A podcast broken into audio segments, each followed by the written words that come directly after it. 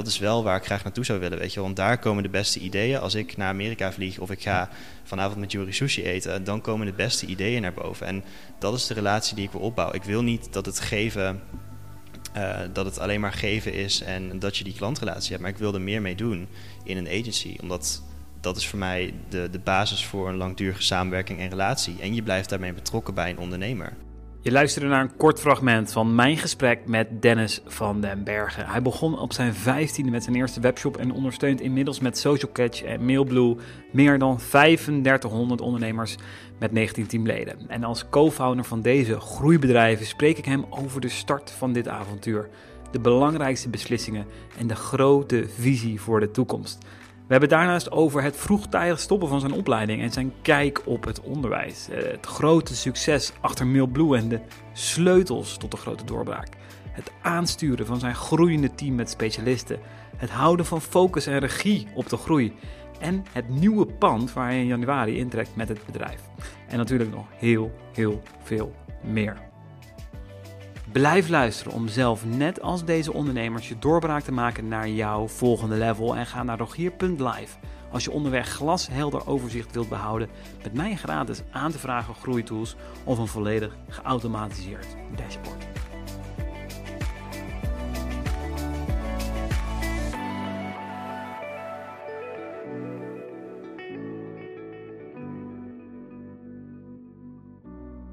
Ik las dus jou, je begon je eigen webshop voor bikinis.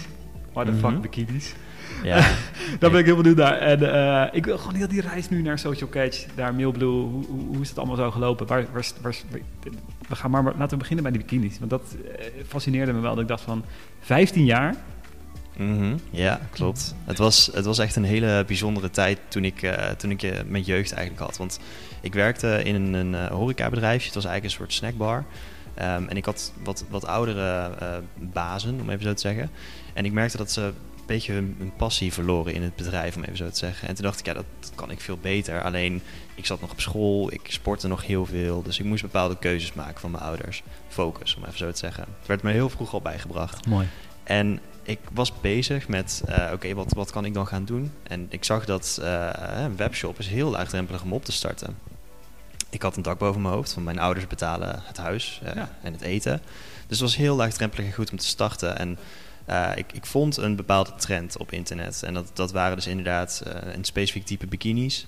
En nou, heel leuk om, om daar in ieder geval sowieso als man zijn af en toe mee bezig te zijn. Maar ehm, ik zag dat het echt ontiegelijk booming was op Facebook.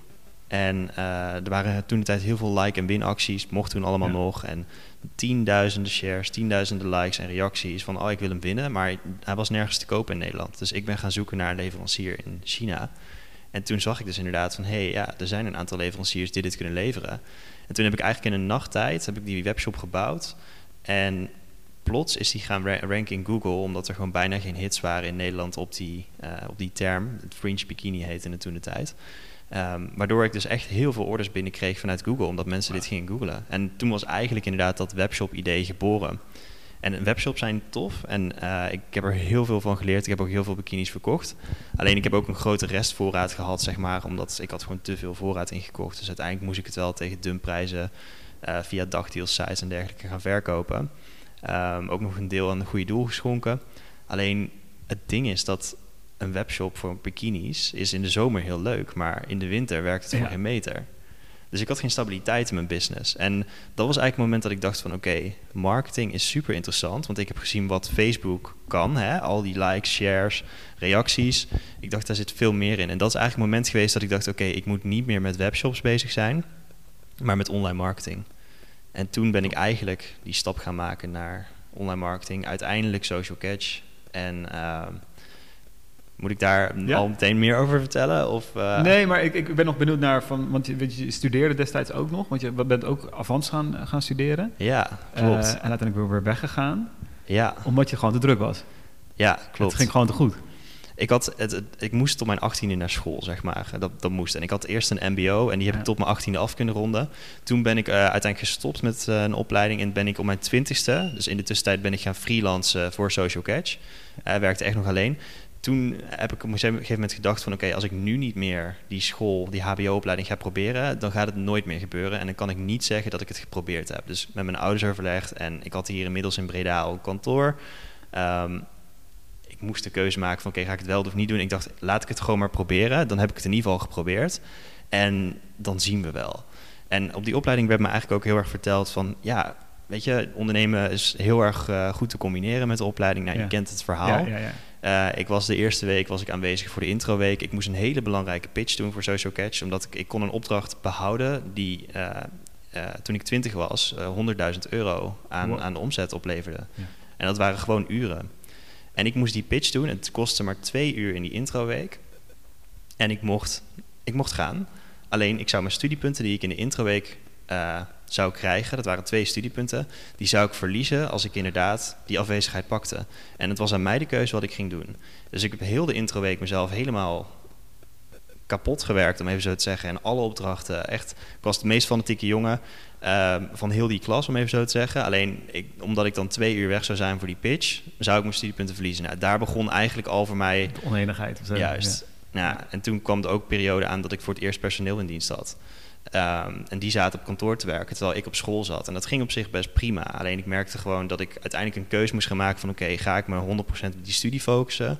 of ga ik me 100% focussen op Social Catch, het reclamebureau, verder uitbouwen. Want ehm, als je op beide paarden gaat wedden... dan zullen, nooit, zullen ze nooit beide uh, zo goed gaan rijden, zeg maar... als dat je met één paard gaat trainen, om even zo te zeggen. En toen, na drie maanden, toen, uh, ik, was, ik was in Amerika. Ik uh, was daar deels voor vakantie, maar ook wel om ideeën op te doen. Ja. En ik zat in het vliegtuig terug en toen moest ik nog gaan leren voor die tentamenweek. En ik zat, ik zat op de terugweg en ik dacht echt bij mezelf van... wat ben ik in godsnaam mee bezig dat ik inderdaad continu maar op die twee paarden blijf wedden. Ik zat met een jetlag, een jetlag zat ik mijn eerste tentamen te maken. Ik was twee uur voordat het tentamen begon, was ik echt op school. Ik kwam nog met mijn koffer aan en ik dacht ja wat doe ik eigenlijk? En daarna heb ik ook echt nooit meer uh, een staptreden in, in dat pand gezet op een presentatie na. Dus een lezing die ze daarna gevraagd hadden om te geven. Maar voor de rest heb ik uh, de stekker eruit getrokken en ben ik me volledig gaan focussen op social catch. Dus ik heb nooit spijt gehad dat ik die, um, die kans gepakt heb om te proberen, kan ik het nog inderdaad combineren en werkt het voor mij? Maar waarom heb je het gaan combineren? Waarom, waarom uh, überhaupt nog school, weet je wel? Is het mm -hmm. social pressure, zeg maar, gewoon ook van buitenaf, ook gewoon Um, ja, ik, weet je, ik weet, bij mezelf was het altijd mijn moeder die zei, ja, hey, je hebt wel een papiertje nodig. Want ik was ook, dezelfde school hè, ik zat dezelfde, dezelfde school, hier Avant, Breda, ja. ook gestart, eh, nou ja, ik ga het, weet je, het is niet nu jouw verhaal, maar ik had hetzelfde gevoel. En het gedaan eigenlijk door, ja, toch wel dat stemmetje die zei van, hey, dat papiertje moet je even binnenhalen. Dat is toch wel je, jij zegt social catch en dat is dan een safety catch. Je, je, ja. je veiligheidsnet, weet je wel. Gewoon, want dan heb je je diploma. Maar andere wereld. Nee, je hebt helemaal gelijk. Uh, dat, dat, stukje, dat was voor mij ook. Dus dat, het was echt wel een soort van, oké, okay, uh, het is heel normaal inderdaad dat je dat papiertje binnenhaalt. Dus ik dacht, laat ik het ook maar inderdaad gewoon proberen en doen. En dan zien we wel, en ik had voor mezelf, had ik eigenlijk dan Social Catch als, als safety, uh, ja. als, als, als project ernaast draaien, wat dan mijn, mijn vangnet zou kunnen zijn.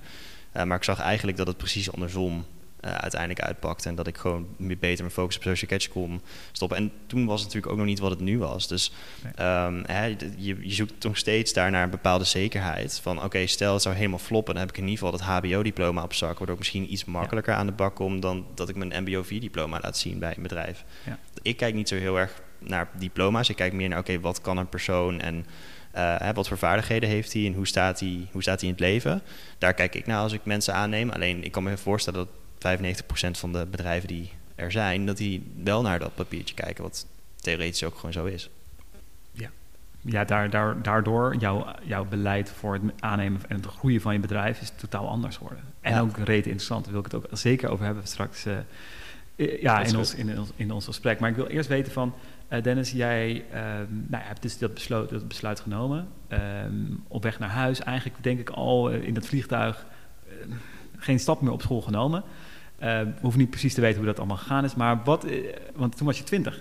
Ja, klopt. Ik was 20. 20 ja. Oké, okay, en, en toen was je freelancing eigenlijk gewoon, je noemt het freelancing, maar met het label uh, Social Catch. Of het bedrijfsnaam Social Catch dan. Op klopt. Moment. Ja, en toen, ja, neem ons, vertel ons door, dat, door dat, dat, dat jaar, zeg maar, wat is er toen allemaal gebeurd? Ja, Uh, ik heb eigenlijk, uh, toen ik dus inderdaad voor marketing gekozen had na de bikinis, heb ik heel erg uh, gezocht naar een aantal vaste partijen waar ik wat werkzaamheden kon gaan verrichten. Dus ik wilde niet tientallen klanten hebben, maar ik wilde gewoon een paar goede klanten hebben waar ik echt uren kon maken en waar ik ook meer kon zien van het bedrijfsleven.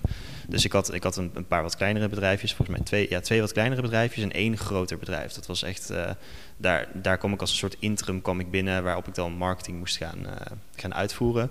En daar leerde ik eigenlijk kennen inderdaad van oké, hoe zit het bij grote corporates uh, aan de binnenkant? Hoe ziet dit er daaruit? En ik verving letterlijk mensen die bijvoorbeeld hè, tegen burn-outs aan gelopen of die waren ontslagen en weggestuurd vanwege financiële redenen. Um, dus ik kom op een hele andere sfeer en manier binnen. En ik dacht van, dit wil ik eigenlijk gewoon nooit creëren. Ik wil gewoon echt mijn eigen identity, als het ware, weg kunnen zetten met Social Catch. En dat kon ik op dat moment doen. Alleen het is iets relaxter om dat te kunnen gaan doen als je een goede buffer op je bankrekening hebt staan. Als dat je dat met 3000 euro op je bankrekening moet gaan doen en denkt, oh, ik moet deze maand ook nog mijn personeel betalen. En dat was, dat was voor mij eigenlijk de trigger om eerst er bewust voor te kiezen, oké, hoe gaat het binnen andere bedrijven? doe daar ervaring op en breng je marketing expertise daar naar binnen. Hè, zodat je een goede wisselwerking hebt en je krijgt er goed voor betaald.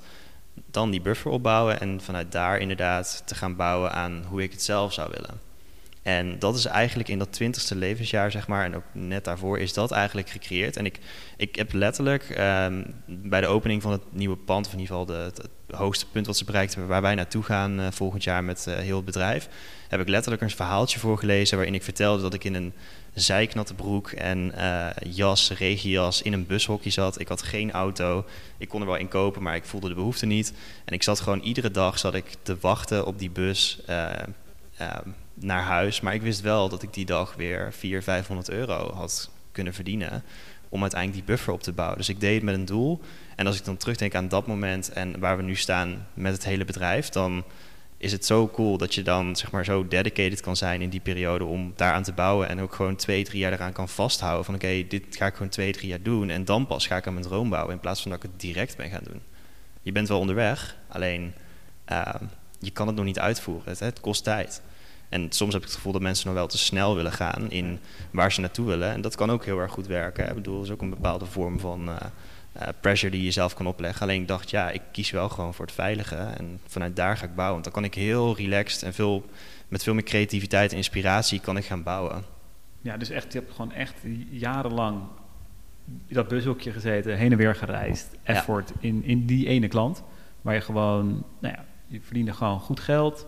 Je bouwde je buffer op en je bouwde inderdaad die, die, die, al die kennis op die je nu gebruikt. Over het omgaan met, met, met teamleden, het inrichten van je campagnes, het, het nou ja, het communiceren. Ah, misschien wel als gewoon betaalde opleiding, maar dan gewoon continu uh, ook geld verdienen. En ja, een soort, ja. Van, soort van, nou ja, het is, geen, het is geen stage of zo, maar... Eigenlijk, eigenlijk leer je het op de werkvloer. Ja, en eigenlijk geef je dat ook wel een soort van...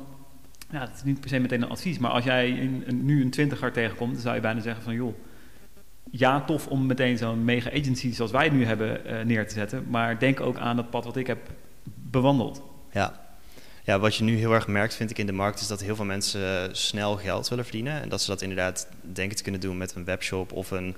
Uh, dropshipping of, of, zo, hè? Ja, dus dropshipping is daar een variant van. En wij hebben ook heel veel klanten gehad die inderdaad in die richting zaten. Alleen als je dan echt heel uh, zwart-wit naar die business kijkt, dan zit er geen lange termijn strategie achter en is het gewoon op korte termijn zo hoog mogelijke volumes draaien. En op zich, als dat je keuze is, prima. Ik accepteer die keuze. Alleen ik vind niet dat je op die manier aan een bedrijf aan het bouwen bent.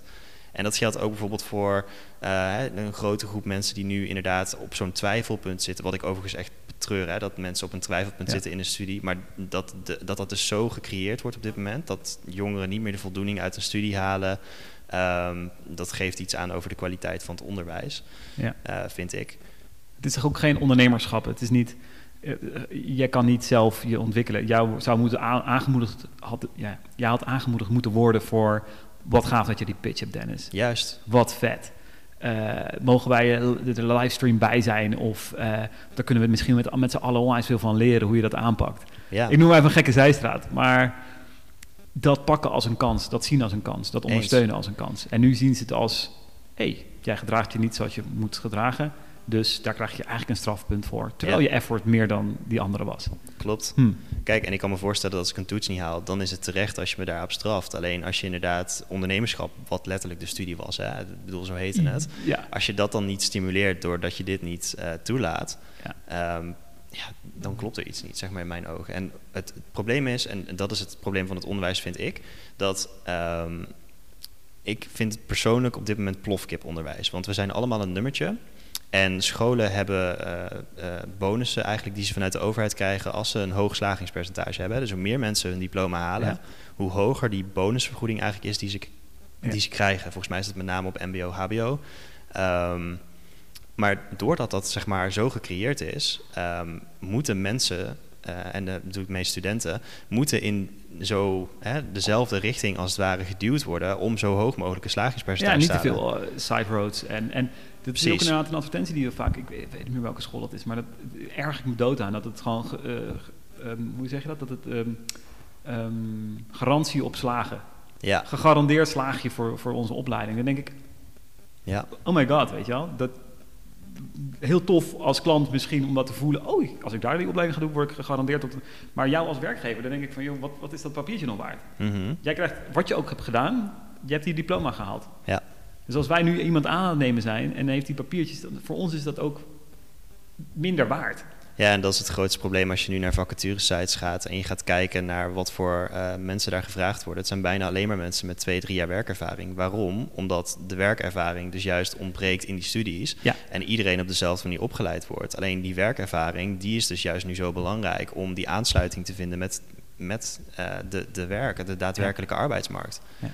En eh, daar gaat het nu in mijn ogen mis. Maar dat is nu ook wat jij hebt gecreëerd met die, die eerste van 20 tot misschien wel 23, tot, ik weet niet wat, tot welke leeftijd, dat je echt gewoon gezegd hebt van de dedicated, eigenlijk een soort van, eh, je bent freelancer geweest voor vooral één, één partij, daar ondertussen misschien nog wel andere klanten gehad, maar eigenlijk misschien wel grotendeels van je, van je tijd ging daar naar die ene partij toe. Ja. Daar ontzettend veel geleerd. Dat was eigenlijk ook, stel je moest daar weg, stel wat dan ook wat er gebeurde, dan had je wel die werkervaring. Ja, klopt. Die 1, 2, 3 jaar die je daar had. Dus dat was bijna al meer ehm, social catch, eh, sorry, eh, meer eh, safety catch dan, Ja, dan die hele, hele opleiding. Ja, dat klopt. Ja, dus ik, het was in de periode van 18 tot 20 ongeveer, zeg maar, waarin ik dat, eh, dat pad echt pakte. Dus op Oh, mijn twintigste oké, ja. kreeg ik die, die, begon ik echt met personeel mee, zo te zeggen. Alleen het ding is dat, ehm, ja, dat was voor mij zeg maar eigenlijk mijn werkervaring, zeg maar, en de brug om uiteindelijk dan mijn agency te bouwen. En eh, ik, ik vond het wel heel erg belangrijk dat ik ook bij andere bedrijven in de keuken keek. Want anders dan sta je blind binnen één bedrijf. Dat is ook niet goed. Dus ik heb wel een aantal losse opdrachtjes bij andere Ja. corporates en voornamelijk banken en grotere bedrijven gehad. Omdat ik dan interessant vond om te zien hoe het daar aan toe ging.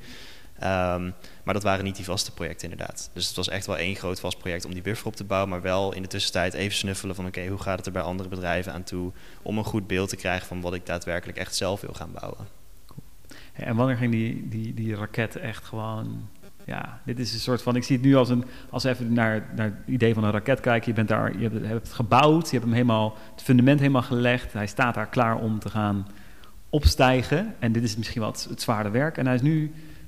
Nu jaren later is hij gewoon echt aan het vliegen door de ozonlaag, zou ik maar, zou ik maar willen zeggen. Ja. Hoe, wat, wat is er gebeurd? Wat, wat is er daarna gebeurd, zeg maar?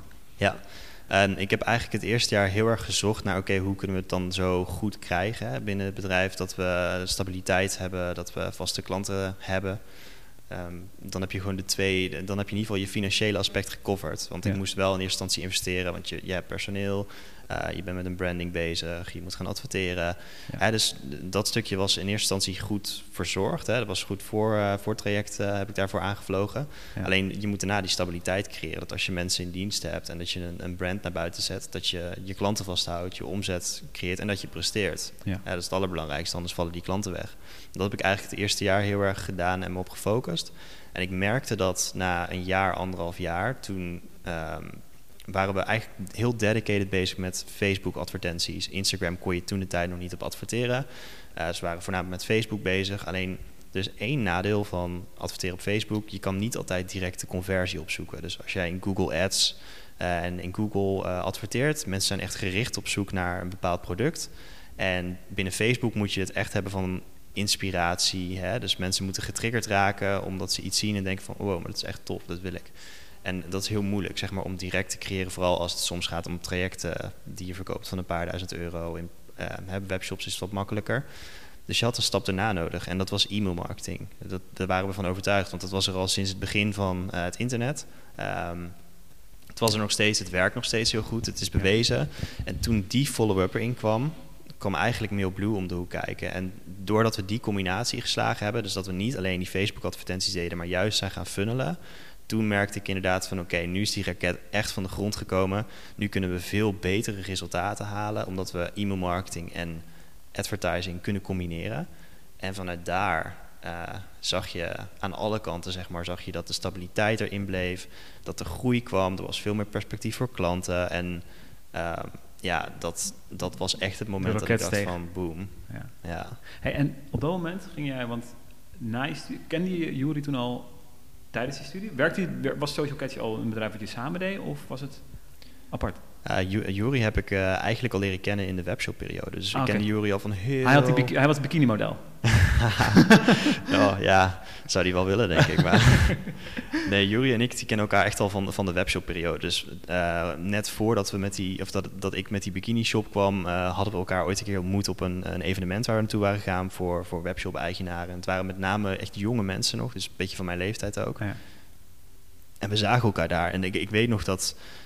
Um, uh, ik ook twijfelde zeg maar, van hey, is, is, moet ik, moeten we elkaar wel aanspreken? Maar ja, weet je, je moet het wel doen om je netwerk op te bouwen, et cetera. En we hebben daarna altijd contact gehouden. Um, ook zelf een paar kleine webshopjes naast die bikinis gestart. Uiteindelijk ons eigen pad gegaan, want we zijn alle twee richting marketing gegaan vanuit webshops. Alleen op onze eigen manier. Ik ben dus die freelance kant op gegaan, uh, waarbij ik heel veel um, kennis en ervaring op ja. uh, gedaan en die buffer opgebouwd. En Jury ging veel meer richting de kant van Ilko de Boer. Daar heeft hij ook veel mee samengewerkt. Ja. En was ook marketing. Alleen uh, dat kwam toen ik mijn reclamebureau ben gaan, uh, gaan oprichten, zeg maar, dus echt social catch in de markt ben gezet, kwam hij ineens weer op het pad van ja, ik ben nu ook met marketing bezig. En volgens mij moeten we, moeten we weer meer contact met elkaar hebben. En toen is dat balletje gaan rollen. En e-mail marketing was ook iets wat bij hem speelde, want hij zag precies hetzelfde. Ja. Alleen um, we, hadden, we hadden eigenlijk zeg maar, twee ideeën. Enerzijds was het oké, we gaan zelf een software ontwikkelen. Of we gaan gewoon een goede partner zoeken die de software al heeft, die eigenlijk heel erg goed aansluit bij wat we zoeken, zodat we de developmentkosten niet hebben. En we gaan gewoon lekker partneren. En dat is de keuze die we toen gemaakt hebben om uiteindelijk met Active Campaign samen te gaan werken en MailBlue als brand in Nederland op te bouwen. Omdat we zagen dat die aansluiting nodig was. En als we dat goed konden branden, en dat, dat konden we met het netwerk dat we hadden en met, met een aantal grotere klanten die we hadden, dachten we ja, we moeten het gewoon met een, uh, onder een eigen label gaan uitbrengen. En ja, voordeel ook van MailBlue is dat je recurring inkomsten hebt. En inmiddels hebben we in de agency ook uh, redelijke recurring inkomsten kunnen creëren doordat we met vaste fees per maand werken. En daarmee bouw je eigenlijk verder aan stabiliteit. En ja, jij weet nu gewoon uh, wat, je, wat je volgende maand of die maand erop. Ja. Je, je weet wat er, wat er binnenkomt. Kan heel uh, goed forecasten. Kunnen, kunnen mensen vanaf gaan, maar er komen ook weer een bepaald aantal mensen bij. Ja. Er zit een trend in. Zeker. ja. Ja. Dus je kunt heel goed uitrekenen eigenlijk zeg maar inderdaad wat je churn is. Hè, dus wat, wat valt er af en wat komt erbij. Dat kun je enigszins uh, inschatten op basis van marketingcampagnes die je doet. En alles wat in die sales pipeline hangt. Ja. Uh, maar ja, dat was echt het moment dat de raket opsteeg. Steeg, uh, Vet man. Ja. Gaaf, gaaf, gaaf, gaaf. Nou, dan ga, gaan we het zeker ook over hebben over, over, die, over die, het houden van die focus. En inderdaad het inzicht krijgen. Misschien wel met een, met een dashboard wat jullie al nu al hebt. Wat je al een beetje liet zien daarnet. Um, en, uh, maar ik ben ook inderdaad benieuwd van, misschien ook voor de mensen die niet echt luisteren, van kijk, ik, denk ik dat mensen weten, ah ja, dat is gewoon het bouwen van, uh, van goede campagnes, goede, goede marketing funnels, um, heb ik een heel goed idee bij. Maar Social Catch misschien minder. En je zegt al van ja, dat is een agency. Um, dus dit doe ik echt puur voor de mensen die hebben, wat, wat doet Social Catch nou precies? Waar help jij klanten mij met, met, met Social Catch? Wat is het precies waar mensen voor jou bij uh, ja, aankloppen eigenlijk? Ja, dat is een hele goede vraag. Als ik echt kijk naar wat, wat onze core in social catch is, dan is het met name ervoor zorgen dat jij je funnels gaat vullen met traffic. Dus wij adverteren op Facebook, op Instagram um, en gedeeltelijk op Google Ads ook. Um, echt om te, te, zorgen dat je mensen naar je funnel gaat krijgen die uh, uiteindelijk of via e-mailmarketing opgevolgd gaat worden, of die in webinars of die ehm, op andere manieren daadwerkelijk uiteindelijk je product gaan kopen. En het stukje funnel, zeg maar, wat erachter zit, dat ownen we echt, zeg maar, als eh, een soort van product waar we heel erg goed strategisch advies kunnen geven over, oké, hey, hier en daar moeten we bepaalde punten gaan optimaliseren.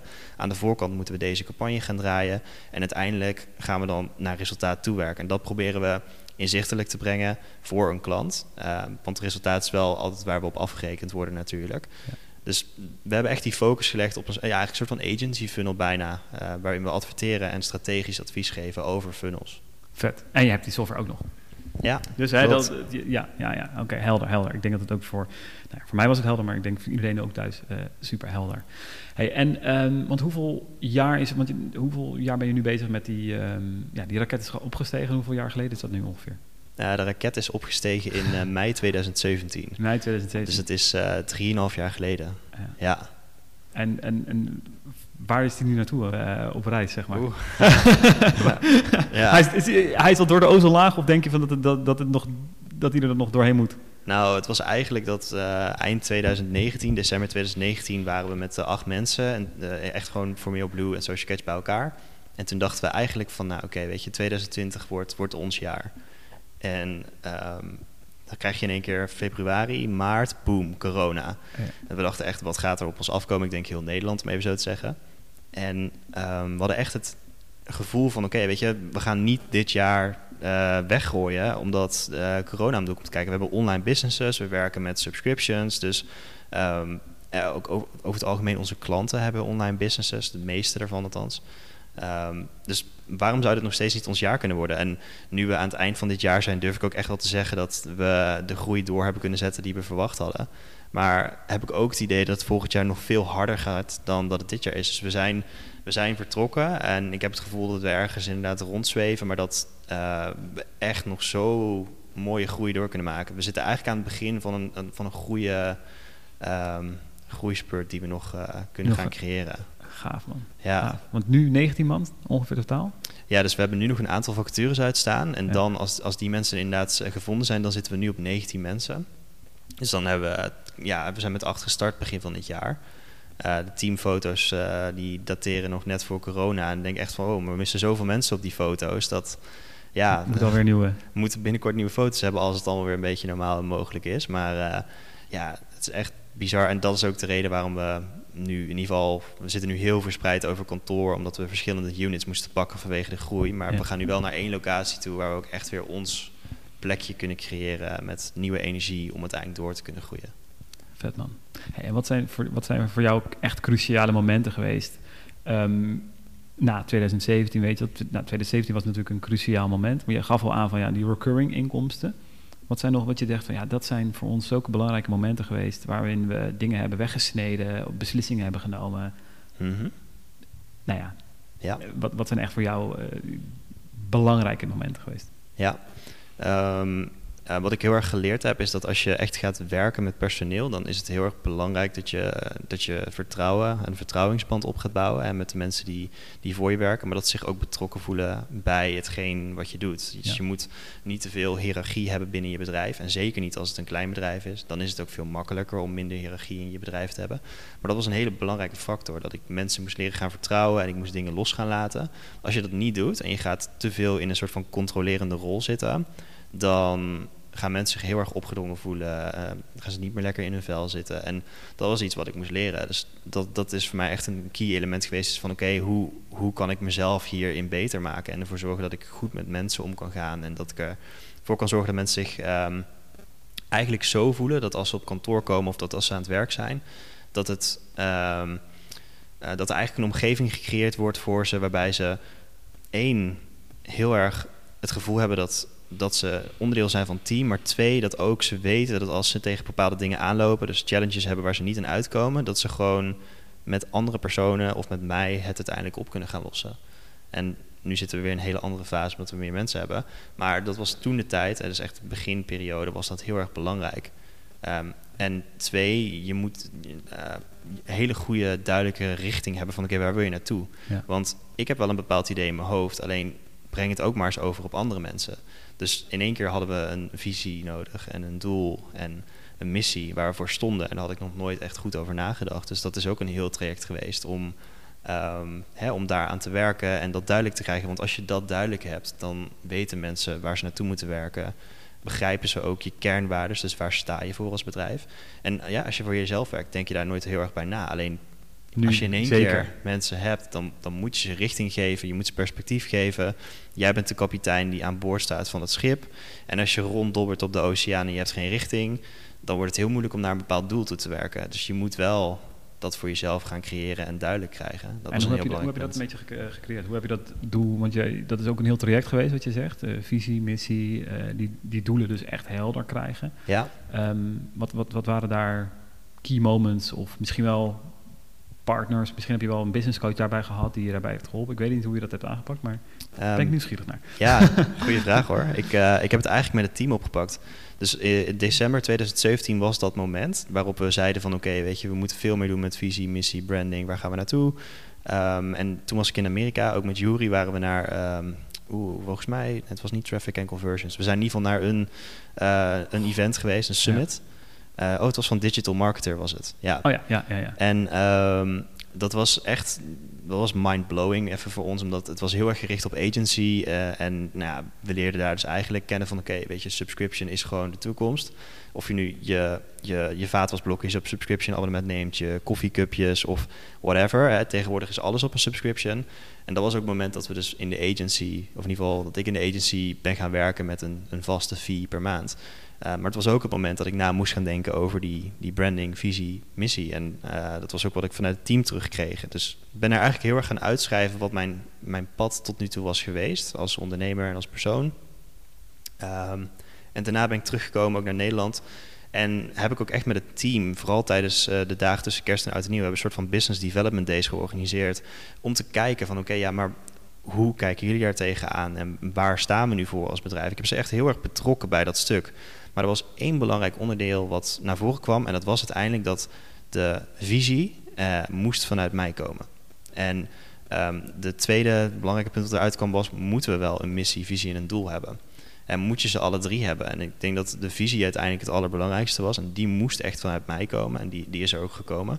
Alleen, um, ik heb wel het team betrokken in alles wat daar omheen hing. En oké, hoe zetten we dat bedrijf weg? En vanuit daar zijn we een soort van brand identity gaan schrijven met kernwaardes. En hè, iedereen moest zich daar wel goed in vinden. Want uh, het was gewoon de keuze van oké, okay, of we gaan het met z'n allen doen en we gaan hier vol voor.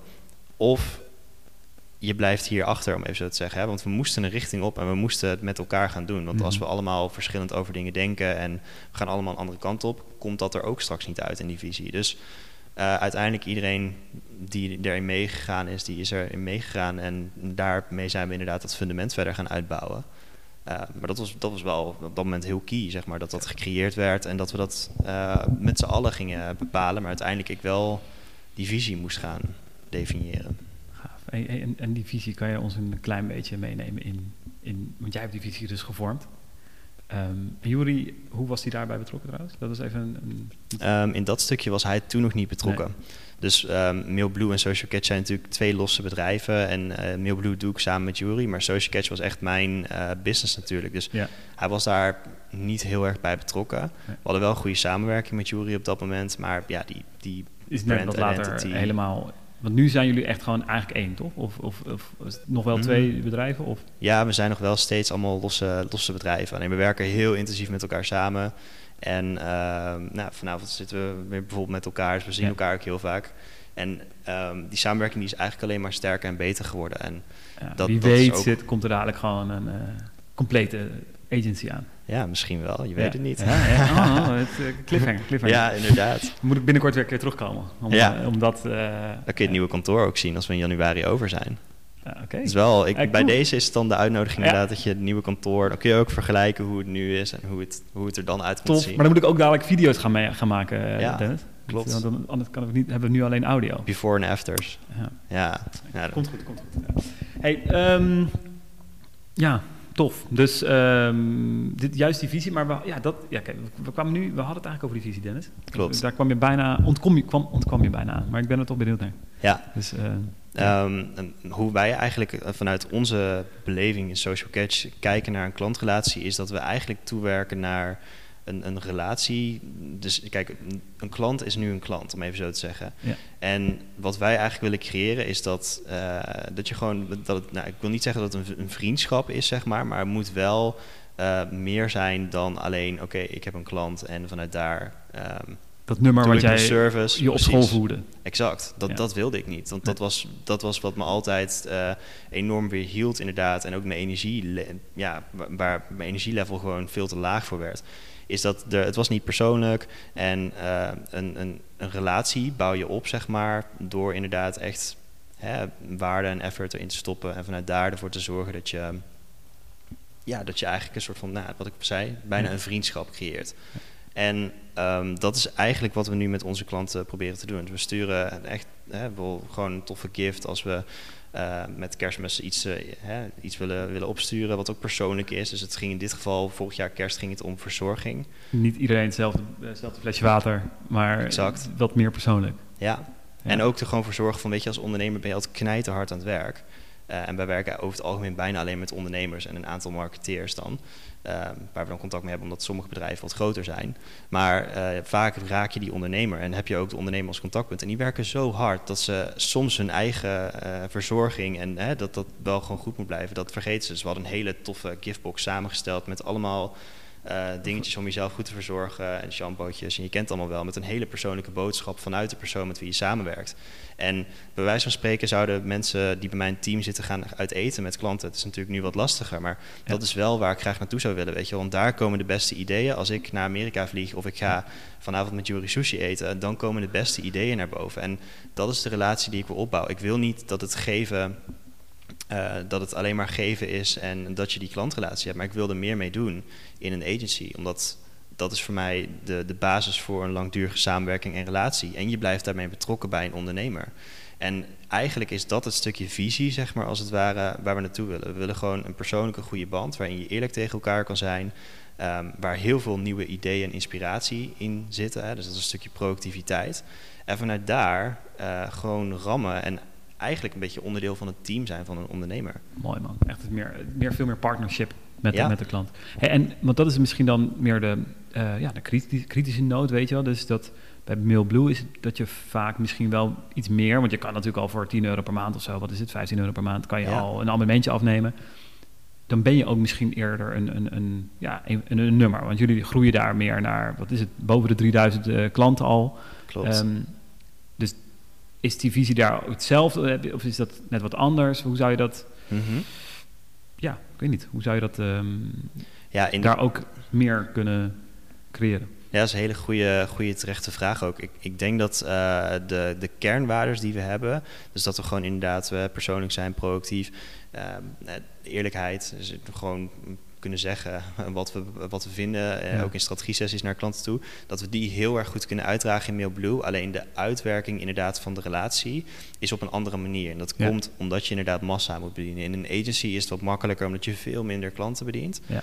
Uh, maar daar kunnen we dat niet. Dus we doen daar wel aan, aan, uh, aan personal care. Dus we hebben bijvoorbeeld hele toffe giftboxen opgestuurd. Uh, we hebben een academy waar twaalf ja. modules in zitten volgens mij. Met allerlei verschillende um, kennis en waarden over de hele branche en alles rondom e-mail marketing. Het gaat veel verder dan dat ik bijvoorbeeld uh, ja, bij een, uh, een andere e-mail agency iets af zou, zou, nemen, zeg maar. Ja, in die zin. Ja. Exact. Dus het, kijk, het idee is eigenlijk hetzelfde. Je, je komt bij ons voor de e-mail marketing software, uh, maar je krijgt veel meer. En we proberen dat op zo persoonlijk mogelijke manier te doen. Alleen ja, ergens heb je er is een beperking. Ja. Ja. ja. En dan gaat, als je zegt van mensen willen verder, dan gaan ze, komen ze in contact met de agency en dan ga je meer bij Mailblue ben je misschien nog, als je gewoon, ben je misschien meer klant.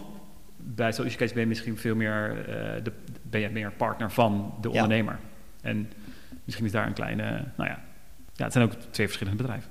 Ja, eens. En bij Mailblue heb je eigenlijk dus die twee verschillende klantgroepen ook. Want je hebt klanten die dus juist die behoefte hebben om het helemaal zelf te doen. En die willen dat ook. En die kunnen het financieel misschien ook niet, niet dragen om zo'n stap naar een agency te maken. dat is voor hun helemaal prima. Die zijn hartstikke tevreden met wat ze allemaal krijgen en wat ze zelf kunnen doen. Maar je hebt klanten die die volgende stap willen maken. En die mogelijkheid is er ook. Want dan ga je inderdaad uh, naar de agency toe. Ja. Hey, en jullie gaan inderdaad, nou ja, januari ga je naar het volgende, naar het komende pand. En dan gaat misschien een wat, wat er ook allemaal gaat gebeuren, je gaat uh, nieuwe personeelsleden aannemen. En waar gaan jullie naartoe? Wat is, uh, waar gaat de reis naartoe? Weet je wel? Wat is um, nou, uiteindelijk een soort van in jouw hoofd een soort van een bestemming. Mhm. Zo van, nou, daar willen we eh, over, over een paar jaar eh, staan Ja, met de business. ik denk dat MailBlue als brand echt eh, de afgelopen jaren zeg maar, naam heeft gekregen. In ieder geval in, in de, de branche en de, de, de, de groep ondernemers die wij willen bereiken. Ehm, dat hebben we op heel veel verschillende manieren gedaan. Alleen ik geloof ook dat daar nog veel meer in zit. En dat we daar eh, echt in kunnen groeien. Dus waar we, waar we naartoe willen is dat we eigenlijk op alle vlakken eh, die rondom e-mailmarketing hangen in Nederland, daar willen we gewoon gaan domineren. Ehm, niet alleen in de coachingsbranche waar we nu zitten. eh, dus we doen met name coaches en online productverkoop. Alleen ook e-commerce, waar heel veel, ja, heel veel e-mailmarketing als het ware op toegepast wordt. Daar, daar, willen we, daar willen we volgend jaar ook vooral op gaan inzetten. En meer naartoe gaan werken, omdat die, die branche is ook heel groot en daar kunnen we heel veel in betekenen. En eh, anderzijds ook gewoon ervoor zorgen dat we veel meer integratie kunnen bieden vanuit de, de bedrijven die, die we nu hebben. Want uh, tuurlijk, ze werken met elkaar samen en uh, we zitten bij elkaar op kantoor. Dus we hebben heel veel kennis in huis die we vervolgens de lijntjes ertussen alleen maar verder kunnen stimuleren, uitbreiden. En vanuit daar ook nog betere service kunnen leveren naar klanten toe. En daar hebben we meer ruimte en personeel voor nodig. Eén, omdat de aantallen in klanten, zowel in de agency als bij MailBlue, mm -hmm. doorgroeien. Uh, maar anderzijds ook gewoon omdat ja, de ambities uh, die we hebben om eigenlijk gewoon een, een, completere ontzorging te kunnen bieden bij een ondernemer, dat dat ook in één keer uh, een grotere rol gaat spelen. Wow. Ja, helder man. Cool. Ja. Cool, cool, cool. Hey, en welke, ja, welke, welke metrics hebben we het dan? Weet je wel, waar hebben we het dan over? Over uh, want je hebt nou misschien wel dadelijk 19, je hebt niet echt in uh, teamleden. Uh, je draait dan denk ik al want met 3500 MailBlue klanten alleen al. Dan heb ik het nog niet eens over de agency klanten. Mm -hmm. Dan draai je volgens mij al mega omzet. Ja. Um, waar, ga je, waar ga je naartoe? Waar, waar, waar, waar sta je dadelijk inderdaad qua, qua omzet ongeveer? Mm -hmm. Ja, dat is altijd een vraag. ja. ja. ja.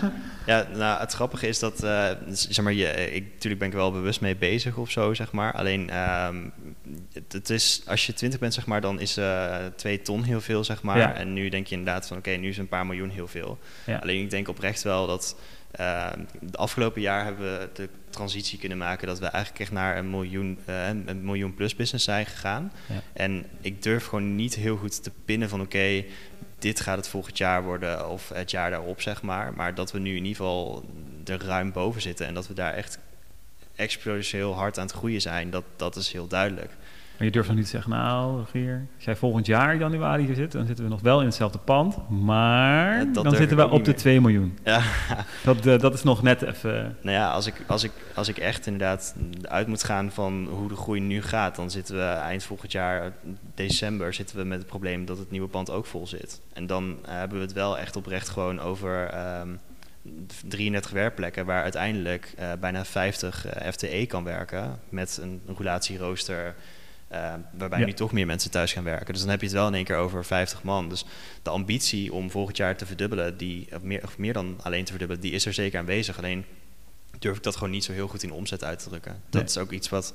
Uiteindelijk heb ik in december altijd de maand dat ik echt ga kijken naar volgend jaar. Misschien is dat wel een beetje laat in vergelijking tot andere ondernemers. Maar ehm, ja, ik vind het heel moeilijk om mezelf vast te pinnen op omzet of zo. En uiteindelijk is omzet is natuurlijk een leuk gegeven, maar ja, het is niet alles of zo. Zeg maar. Het belangrijkste vind ik ook dat ik plezier als ondernemer hou en dat het bedrijf eh, gezond blijft. En dat Ja. we ook de mensen die er werken, dat die gewoon voldoende energie en stimulans hebben om te kunnen ontwikkelen en groeien binnen het bedrijf. En dat ze ook met een goed gevoel naar hun werk kunnen komen in plaats van dat we allemaal back-off zijn of Het is veel meer geworden dan, dan hassel en, en, en, en, en, en, en goed snel geld verdienen. Ja. Eh, het, het, je, je biedt nu ook gewoon 19 mensen bijna gewoon een, ja, je, je- je- ja, hoe zeg je dat? Je Ja, zorgt helemaal voor ze in die zin. Ze, ze zijn ook van jou afhankelijk. Eh, of nou ja, afhankelijk, dat wil ik niet zeggen, maar ja, je bent er ook gewoon voor hen. Het is ook gewoon een ecosysteem geworden. Ja, en als ik dan moest kiezen tussen zeg maar, oké, volgend jaar eh, noem maar wat 7 miljoen omzet en eh,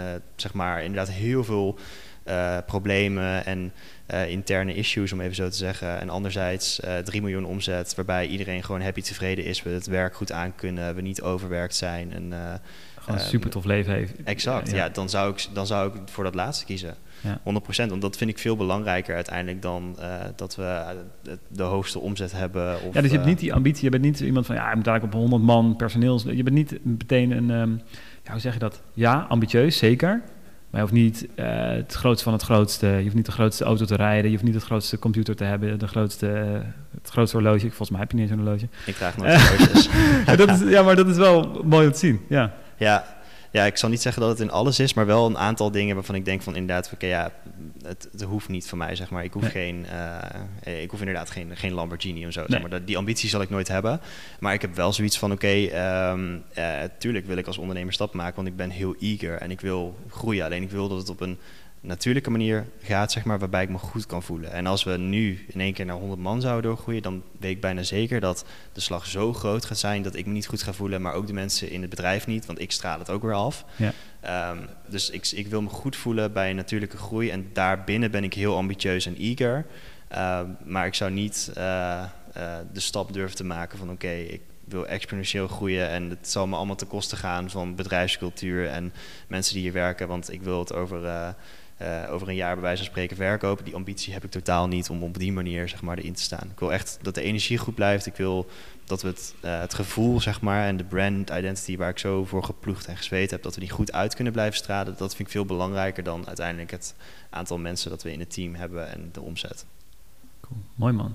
Dat is een, uh, ja, hoe zeg je dat? Hoe, hoe zou jij daar zelf naar kijken dan, als ik dan jou een vraag mocht stellen? Hoe, hoe zou jij de keuze maken? Zou jij dus inderdaad voor die exponentiële groei gaan in de zin van oké, het maakt me eigenlijk niet meer uit wat mijn waarden zijn en ik wil gewoon daarna. Uh... Nou, je hebt dus uh, wat, wat bijvoorbeeld een Daniel Priestley, dat is echt een man die ook helemaal op dat, over het groei gaat. De, um, die heeft het bijvoorbeeld over de lifestyle business. De business waar uh, ja, misschien gewoon 10, 20 man werkt, of ja, in ieder geval onder de 50. Weet je, gewoon een bedrijf wat je wel op een fijne manier nog goed kan runnen. En op een gegeven moment kom je naar een performance business, wat gewoon nog veel meer op die performance zit, nog veel meer op die hustle, nog, nog groter gaat en misschien wel naar de, naar, de, naar de 100 miljoen gaat of wat dan ook.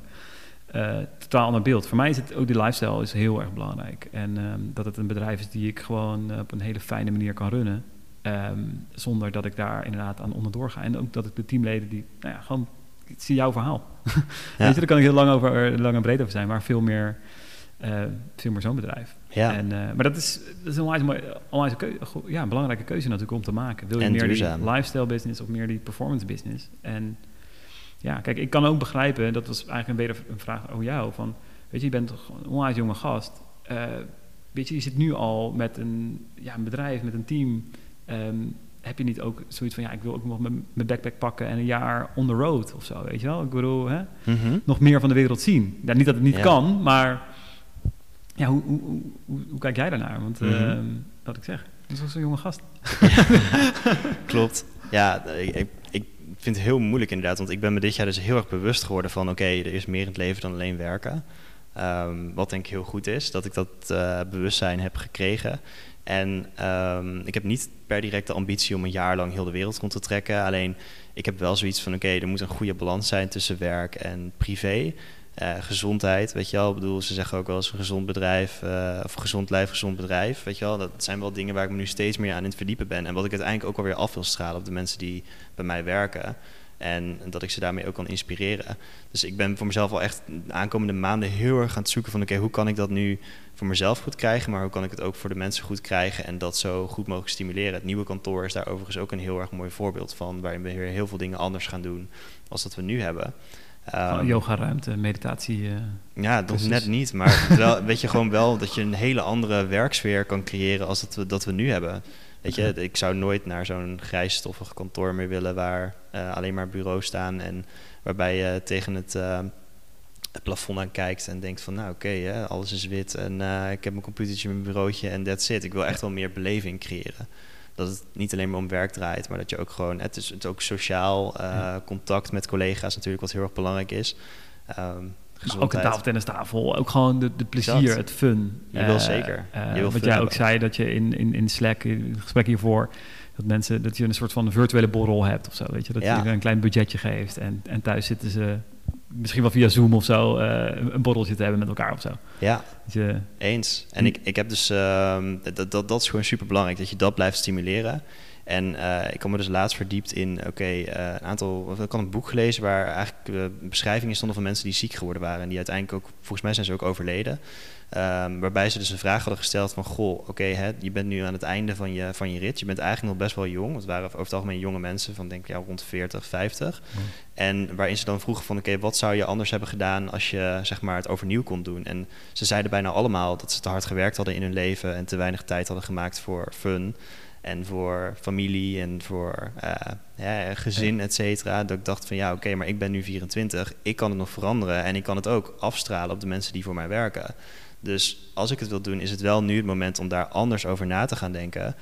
Um, dan af te wachten en uiteindelijk inderdaad bijvoorbeeld niet meer gezond te kunnen zijn of um, in zo'n situatie te komen. Je kan het nooit voorkomen natuurlijk. Hè. Soms overkomt het je gewoon, maar ja, het zet me wel aan het nadenken, zeg maar. Dus geen wereldreis, maar wel iets bewuster gaan leven en anders naar het leven kijken. Mooi man, Jezus, 24 en dan al uh, zo'n uh, ja, zo'n wijsheid. En, ja. uh, maar ook vergroot bewustzijn inderdaad. Dus je, je vergroot echt jouw bewustzijn. En op elk, dat gaat steeds op meer vlakken leven, komen. Want dat is een soort olievlekje. Als je, ik hoop het. Ja, dus dat, dat, zou echt dat, tof zijn. Dat, dat, komt zeker goed. Hey, waar ik, wat ik nog wil weten is van... Um, ja, welke, welke devils je nu gaat tegenkomen. Want je, je bent hier... Ja, die groei heb je dus echt ingezet. Uh, mm gaan er onwijs grote stappen weer komen. Ja. Wat zie jij nog als, ja, hoe gaan we daar overheen komen? Wat, wat, wat zie jij als uh, ja, duiveltjes onderweg? Mm -hmm. Ja, ik denk dat uh, wat, wat heel erg interessant is, ik, voel sowieso groeipijn. Ik ga daar ook niet voor wegrennen of lopen. Ik vertel dat ook gewoon oprecht tegen mensen, omdat ik daarmee denk dat, dat ik misschien iets trigger en dat ze denken van oké, ja, maar dit en dit was geprobeerd. Um, dus we hebben groeipijn en dat zal altijd zo blijven. Of je nu met vijf mensen werkt, met tien mensen, twintig mensen, dertig, veertig. Je zal iedere keer een andere bepaalde pijn ervaren in de groei van zo'n bedrijf. En als ik gewoon kijk naar oké, wij gaan aankomend jaar hoogstwaarschijnlijk gewoon weer doorgroeien. Um, en daarmee krijg je wel een heel groot team met heel veel verschillende verantwoordelijkheden en Um, dat kun je niet meer alleen managen. Dus je moet inderdaad met teamleads gaan werken of met projectmanagers, et cetera, om dat in goede banen te kunnen leiden. Um, maar daarvoor moet ook heel duidelijk zijn dat iedereen goed weet uh, wat zijn rol is en, en welke invulling die daar moet geven. Hè. Dus waar ben ik verantwoordelijk voor als persoon?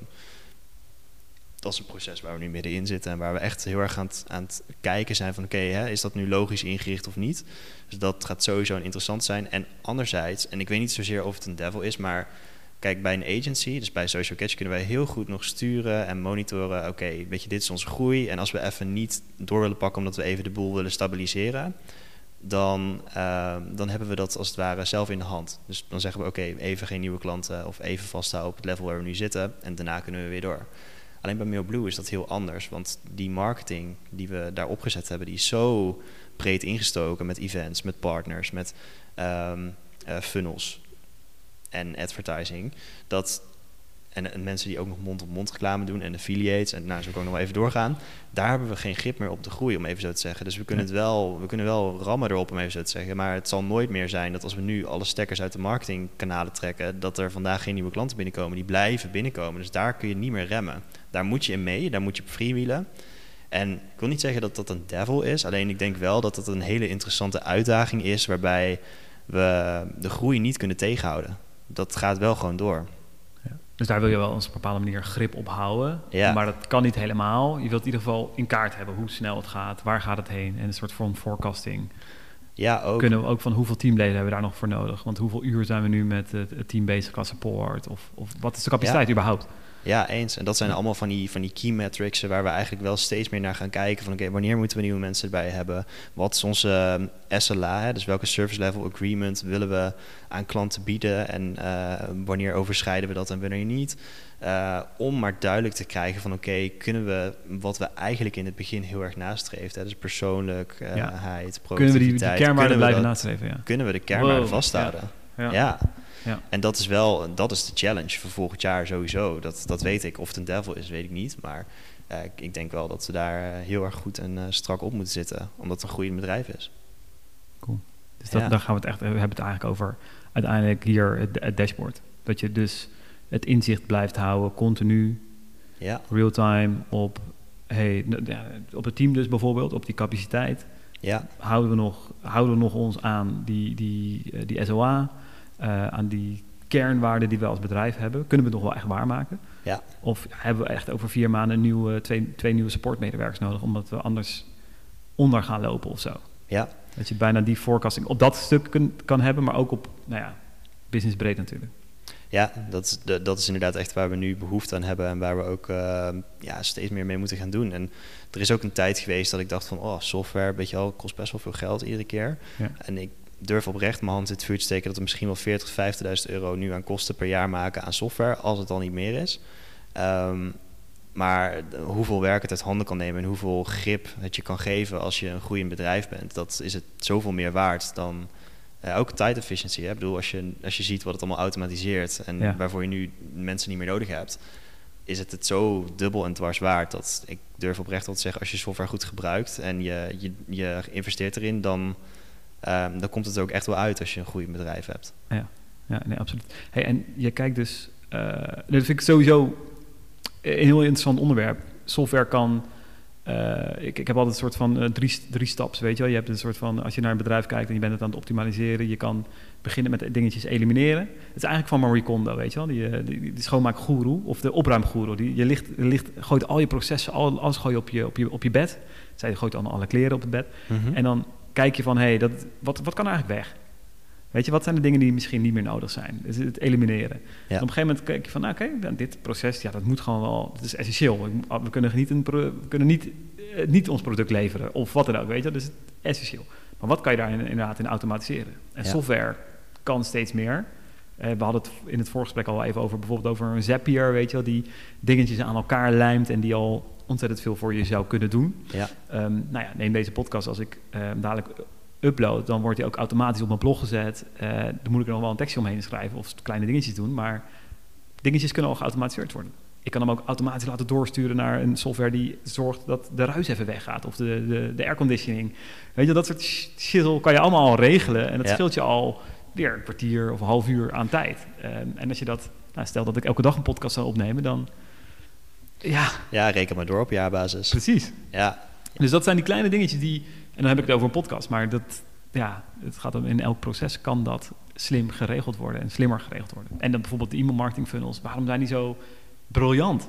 Omdat het een kwalificatie is. Je, je, je kwalificeert je lead, eh, hij, hij doorloopt een aantal stappen en dan komt misschien pas je teamlid die gaat bellen. Ja. Voor, voorheen was het iedereen bellen. Dat- eens. Weet je wel? Dus dat is heel ja, eh, ja, mooi eigenlijk waar we, waar we naartoe in, in, die, in die zin naar, naartoe onderweg zijn. En uiteindelijk ga je pas uitbesteden. En, Ja. en, en, en het team opbouwen wat echt waar. En dan kan jij het nu veel meer op die kernwaardes hebben. Je kan veel meer teamleden inhuren waarbij het gaat om die persoonlijke contact en het hulp. In plaats van de hele dag bellen. En met twee van de, of met 10% eh, pas echt, een, een, een, die zijn pas echt gekwalificeerd eigenlijk. En daar ga je mee pas in gesprek. Dus je Ja. verliest niet personeelsleden op dingen die nu gewoon geautomatiseerd kunnen worden. Nee, eens. En Dus dat, dat- wordt ook steeds belangrijker. Omdat je, je krijgt steeds meer mensen. En uiteindelijk als de time efficiency niet goed is bij eh, een persoon... en dat eh, ver- verdubbelt zich als het ware in het aantal mensen dat erbij komen... dan zit er zoveel ruis aan tijd die je verliest. Die, die wil je gewoon pakken en zorgen dat je uiteindelijk inderdaad... echt bezig kan zijn met waar, waar mensen goed in zijn... en waar je als bedrijf zijnde aan moet werken. Hè. De projecten die, die er doorheen moeten... en waarmee je uiteindelijk groei wil creëren of stabiliteit... En ja, die tijd die heb je gewoon knijthard nodig. Zeker als ondernemer, want dan heb je altijd tijd tekort. Dus Ja. ja. het is heel belangrijk dat je dat, eh, dat je dat ook gewoon af en toe eens tegen het licht houdt. Dat, dat, die helikopterview pakt. Even kijkt inderdaad, oké, wat, wat doe ik nu nog aan werkzaamheden? Hè? Of wat, wat ben ik nou continu aan het doen? En ook al kost het maar een paar minuten eh, per dag of een paar minuten per week. Als het geautomatiseerd kan en je hoeft het niet meer te doen. Why Je not? hebt hem, ja. Ja, ja, perfect. Nou ja, ik, ja, nee, dat is de, de side note. Ik zag, ehm, je gebruikt bijvoorbeeld Asana als projectmanager. Ja. Ehm, nou ja, dat is een mooie tip, ook meteen aan de luisteraar. Ik ehm, een paar weken geleden begonnen met het meten van alles waar ik mee bezig ben. Dus qua tijd, dus een time tracker. Mhm. En dat is een systeem dat heet Harvest, Cat Harvest. En Oh, dat ja. koppel je ook aan bijvoorbeeld aan een kaartje bijvoorbeeld. Of je zit op, op misschien heb je per klant een, een bord of wat dan ook. Ehm, dan kan je hem ook meteen inschakelen, weet je wel. Dan ziet hij van, eh, je maakt bepaalde categorieën, maar je bent met klant X ben je dan twee uur bezig. Maar dan zie je ook bij personeelsleden bijvoorbeeld van, oh, die zijn ehm, drie uur bezig geweest met die klant voor, ik noem maar even wat, eh, projectmanagement of eh, documentatie of eh, het vastleggen van gegevens of wat ook. Dat je denkt van, hé, hey, huh? heb ik eigenlijk niet aan gedacht. Of het, het zijn van die... Op een gegeven moment als je dat dan uitzoomt, zie je van... hey, elk teamlid is eigenlijk altijd een uur per dag bezig met dit en dit en dit. hey, dat kunnen we gewoon vervangen door software X, Y, Z. Of moeten we gewoon eigenlijk helemaal elimineren? Ja. Om- omdat je zo groot wordt, op een gegeven moment zie je niet meer waar die kleine dingetjes zitten. Dus die software is eigenlijk briljant, want je kan het gewoon, nou ja, je, je, je gewoon makkelijk aan, heel, het, het regelt zich vanzelf, makkelijk aanzetten. Ja. Ehm, en uiteindelijk creëert dat ook een soort dashboard. En dat is interessant. Dat is interessant. Want dat dashboard geeft je uiteindelijk een overview in... Oké, hey, waar, waar moet ik inderdaad bij gaan sturen? Hè? Waar gaat het goed en waar moet ik bijsturen? Ja. Want als je denkt dat het als ondernemer altijd goed gaat... of als je zegt van joh, het, oh, het gaat goed... dat zijn juist de momenten waarop je je vaak eh, zorgen moet gaan maken... over eh, Eh, bepaalde, bepaalde dingen die je misschien helemaal niet zichtbaar hebt... of eh, eh, ja, waar je uiteindelijk geen grip op hebt... en die dan een paar maanden later in één keer tot uiting komen. Precies, precies. Dus, maar nou, dat is, ik, ik moest er ineens aan denken. Ik denk van, hey, dat is interessant. En wat zijn voor jou nog, om, om af te sluiten van, wat zijn manieren... Want jij gaf al aan van, ik heb toen in ehm, december 2017... of was het januari 2017? Nee, december. Ja. Heb je die ehm, eh, bepaalde business development dagen gehad, dat je echt met het team ging? Doe je dat nu nog steeds? Dat soort Ja. momenten? Eigenlijk eh, doen we dat ieder jaar. Dus dat zijn, dat zijn gewoon momenten waarop veel mensen toch op vakantie zijn of inderdaad niet met werk bezig zijn. En eh, is het wat rustiger. Eh, dus dat betekent voor ons gewoon meer ruimte en tijd om gewoon even ons helemaal af te sluiten. En dat doen we dan ook al echt, Echt, alleen zo- met de eigenaren? Of, of, met ja, de- dus echt met het hele team wel. Ja, oh, Tenzij er echt mensen vrij vragen. En Ja. nou ja, gewoon twee weekjes of ja, althans ik kan er bijna twee weekjes vrij krijgen ongeveer als je het goed inplant.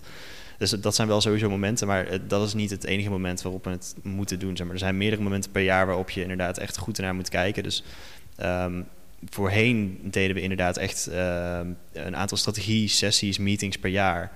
En de business development days. Alleen we zijn nu ook wel meer bewust dat doordat je ook meer teams krijgt en meer projecten, dat we het op een kleinschaler niveau eh, moeten gaan doorpakken. Dus Cool. eh, dat, dat, dat houden we erin, zeg maar. En dat zal ehm, alleen ja, wat, wat meer op, eh, ja, op projectvlak zal het ook wat meer zich gaan afspelen als dat we dat in het verleden deden. Ja, dus de, misschien ook kleinere groepen die samen dat soort businessdagen hebben. En misschien op een Exact. gegeven moment, ja. Ja, Een leuke ding is, eh, is Dennis, dat ik, ik ontmoette een ondernemer, die ging ook met zijn team. ehm, gewoon, die huurde een huis ergens, ik weet even niet meer waar het was, volgens mij Tenerife of zo. ja. En die ging daar gewoon eh, een, een week met het team. Het- Ze noemden het de workation. Workation. Ze gaan met heel team workation in, in Tenerife. En daar ook gewoon wat seminars geven. Ook wat, wat, wat sprekers misschien die eh, aansloten of coaches. Eh, eh, yoga elke ochtend. Eh is echt gewoon echt een hele... En zeker bijvoorbeeld na die corona, weet je, als het hopelijk dadelijk een beetje weg... In ieder geval ge- dat we daar grip over hebben, op hebben is dit een onwijs mooi cadeau aan het team. Dat je Ja. gewoon, als je een bepaald resultaat hebt behaald, dat je zegt, jongens, en dat geven we dan weer op het dashboard. Als dat bepaald is, weet je, als we daar zitten, het cadeautje, het feestje, is dat we met z'n allen naar daar en daar gaan, naar Mallorca, naar Ibiza, whatever. Eh workation, we gaan in de ochtend lekker tot 12 uur werken en dan in de middag... Ja, dat, dat, is echt, dat is echt zo tof. Ja, het is grappig, want eh, Joeri en ik hebben het er nog over gehad eh, twee weken geleden toen ik eh net op mijn vakantie nog was. Ja. En ehm, ja, we hopen dat we dat nog steeds kunnen doen, zeg maar, met de groei van het team. Alleen, ja, weet je, als dit inderdaad echt ervoor kan zorgen dat je gewoon net even dat tandje extra kan zetten en we met z'n allen gewoon de fun en de plezier erin kunnen houden, dan gaan we dat hoe dan ook regelen. Corona of niet, we moeten gewoon kijken hoe we naar een oplossing toe kunnen werken. ja, vet. Nou ja, dan al ga je daar inderdaad naar Texel als het dadelijk weer zonnig is. Dan eh, Ja. heb je een workation in Texel. Ja, dat, Dat, we eh, hopen dat het volgend jaar iets beter wordt. eh, Ja. Maar dat, eh, dat, we. altijd even afwachten. Dat zien we dan. Hey, wat zijn dingen, laatste, laatste dingen zijn eigenlijk meer van oh, oh, focus. Hoe hou je die focus? Wat zijn voor jou key metrics die je, die je, die je eigenlijk continu in de gaten houdt?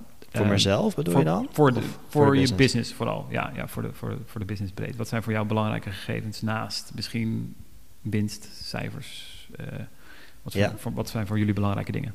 Ehm, eh, we werken met eh, Nice Reply. Mhm. En daar, daar kunnen we heel erg goed bij oké, wat is de, hoe is de reactie van klanten? En ook met surveys, dus dat doen we dan via SurveyMonk. Dus meer een soort van eh, help, helpdesk systeem, of dat bedoel je? Ehm, Nice ja, het zijn eigenlijk feedback systemen. Zo kun je Oh, het denk ik zien. Dus Ja. we gebruiken heel erg veel van feedback van klanten. Die, Ja.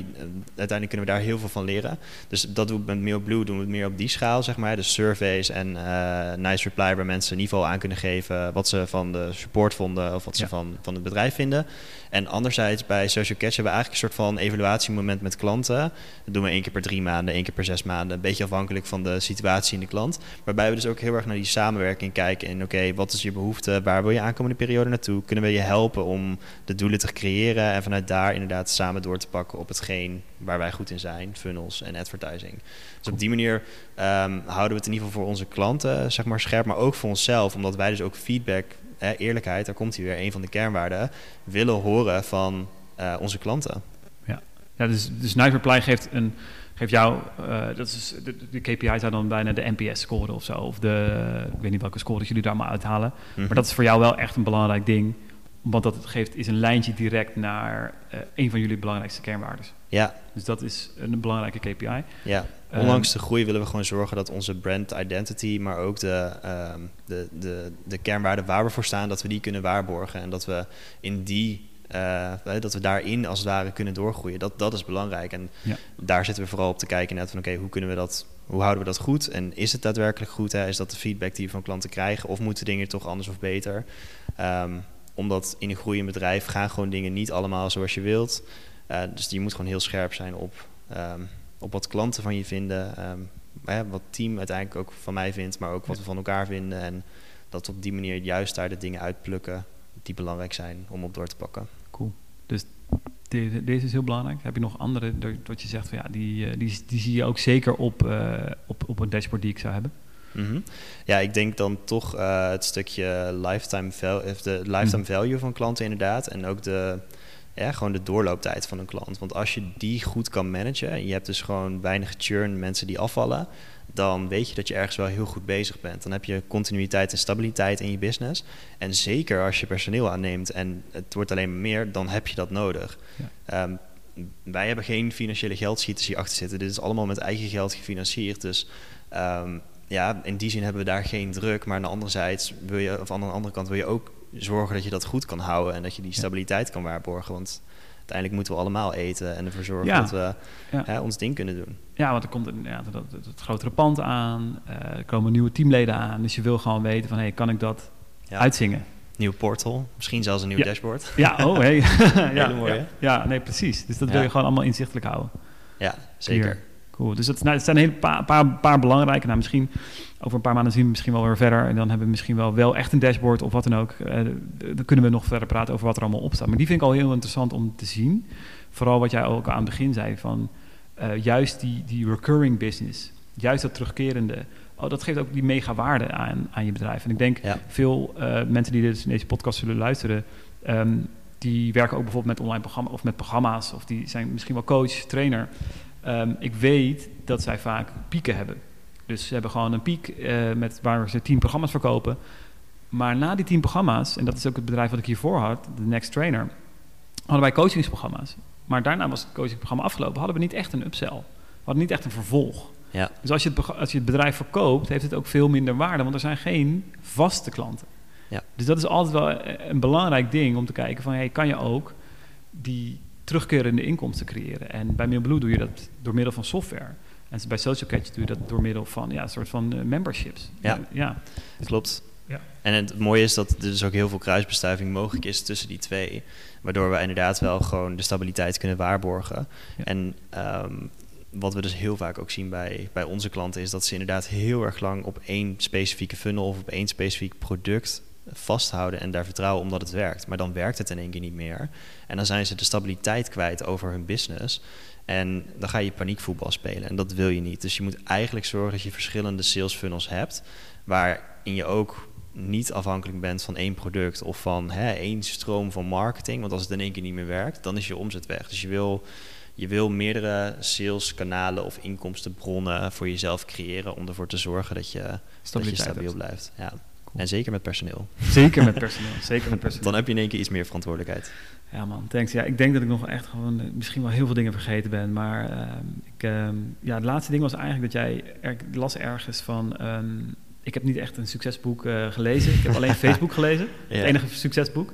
Maar tegenwoordig, net in het voorgesprek zei je al van... ja, ik ben wel meer aan het lezen nu. Ja, en ik klopt. heb al veel geschreven ook.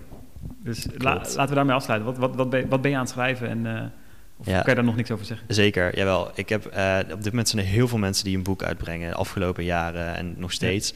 En het is heel erg tof om die boeken te lezen. Ik heb ook best wel wat eh, inmiddels gehad. Alleen de, de schrijfstijl, zeg maar, is heel erg eh, informatief, vind ik ook vaak. En natuurlijk zit ook wel een stukje persoonlijk in van over hoe iemands leven in elkaar zit en de dingen waar ze tegen aangelopen zijn. Alleen de manier hoe ik het schrijf is eigenlijk een dagboek. Dus ik, ik, ik omschrijf echt in detail, zeg maar, of in detail omschrijf ik ehm, wat er op die dag gebeurt. Echt bij wijze van spreken, inderdaad, dat ik naar de wc loop en dat ik daar in één keer een idee krijg. Of dat ik inderdaad door de stromende regen loop in vertrapte schoenen van de Zara die me een tientje hebben gekost en de benzinekosten meer geko- gekocht hebben. En vanuit een persoonlijk verhaal, dus echt vanuit een dagboek, leg ik eigenlijk de link naar iets in business of in marketing. En vanuit daar heb je dus heel veel metaforen en links, waardoor het heel makkelijk is om te lezen. Dus ook al lees je niet veel, dan kun je er heel snel en makkelijk doorheen. En waarbij je niet alles wat in het boek staat zal kunnen gebruiken, maar je juist de cherries moet gaan plukken ehm, die je mee kan nemen in jouw business of in jouw gedachten. Dat is eigenlijk wat ik nu creëer. En ik las inderdaad bijna nooit boeken en nu lees ik in een keer wel boeken. Dus het is veranderd. En gaat het ook uitkomen met een, eh, met een soort van eh, boekfunnel? Of eh Ja. gewoon... Ik weet het nog niet. We moeten nog. Ja, ik, ik Kan heb even over er- nadenken. Ze, iedereen in het team weet ook dat ik dat boek schrijf en dat ik inmiddels wel behoorlijk eh, op weg ben. Alleen hoe we het dan in de markt gaan zetten, heb ik eigenlijk nog niet over nagedacht. Het is meer nu gewoon van: oké, ik ga mijn verhaal en mijn kennis ga ik delen op de mooie manier van een dagboek. En we gaan daarna kijken hoe we het in de markt gaan zetten. Dus dat zal denk ik volgend jaar wel ergens eh, duidelijk gaan worden. Het is toch, mo- het is toch grappig, hè? De way, dat is juist weer... eh, Veel ondernemers zeggen, ja, nee, gewoon eerst verkopen en dan maken. Ja, Eh jij doet nu maken en dan verkopen. ja. En, maar dat is, dat is grappig. Ja, het is eigenlijk Ja. het complete opzit. Want Ja. ik, ik zou zelf ook inderdaad misschien wel een, een- eerder een keuze maken om eens te kijken van ja, oké, kan ik het wel verkopen en hoe ga ik het dan doen? Alleen ik heb nu meer zoiets van dit is meer een soort van Iets mijn anders. project of zo, zeg Ja. maar. Al, al, nou, ik zou niet zeggen dat ik er geld op te veel geld op wil toegeven, maar het is gewoon meer van mezelf dat ik het kan schrijven en ik weet van oké, ik kan mensen hier intern kan ik zeg maar meenemen in mijn gedachtegang, zodat ze ook weten hoe ik Ja. dit ervaar en hoe ik het doorloop. En als ik er andere mensen mee kan inspireren en ik verdien er niks op, helemaal prima. Het, is, het heeft een ander doel. Ja, Het is niet het doel om daar eh, Social Catch groter mee te maken per se. nee. En eh, het is anders. Eens. Ja, Ja. het is gewoon mijn verhaal en dat kan ik, eh, ik- als ik daar mensen mee kan inspireren, dan, dan doe ik dat heel graag. Gaaf, hè? Hey, dankjewel Dennis voor, de, voor al jouw tijd. En ja, wat, ik, wat ik al zeg, ja, ik, het idee van, nou, misschien komen er nog veel meer gesprekken. En dat denk ik wel. En eh, nou, misschien pak ik de, de, de microfoon er weer bij en dan hebben we een gesprek specifiek over misschien wel de funnel. Of misschien wel de, de, de teamleden. Of misschien wel het projectmanagement. Of misschien wel het dashboard. Ehm, maar dat is al reet interessant en heel bijzonder om jou te zien als ja, jonge gast die gewoon zo ja, inspirerend bezig is, en mooi bezig is met een mooie visie, eh, iets aan het neerzetten is en het opbouwen is. Dus eh dankjewel voor jouw tijd, man. Super bedankt. En eh, ja, zoals je weet, eh, we zitten volgens mij alle twee in Breda. Dus je bent zeker meer dan welkom om koffie te drinken en eh, lekker te praten over business of over funnels of over andere dingen. Misschien zelfs een keer met een biertje in plaats van koffie. Ja, het is geen, gek- geen gek idee, man. Lekker. Hey, Ja, dankjewel. bedankt. Je luisterde naar een aflevering van de Level Up podcast. Als je vandaag naar deze podcast luistert in een fase waarin je enorme groei doormaakt. Groei van je onderneming naar het volgende niveau, maar onderweg wel eens verdwaalt. Door de mist niet altijd weet welke kant je op moet om echt te kunnen opschalen. Of gewoonweg verdwaalt in de weerwar aan systemen die je nu gebruikt. En je wilt afrekenen met het klooien met allerlei spreadsheets. Dan wil ik je uitnodigen voor een Level Up sessie. Tijdens deze 1 op 1 sessie ontrafelen we jouw focusthema's, de bijhorende KPI's en ontwerpen we jouw droom dashboard. Ga naar rogier.live slash levelup, rogier.live slash levelup en boek direct een sessie voor jou en je team. Maak er een mooie dag van en deel het scherm dat je nu in beeld hebt ook zeker even in je stories op Instagram als luistertip aan je volgers. High five op grip en overzicht op jouw reis naar boven.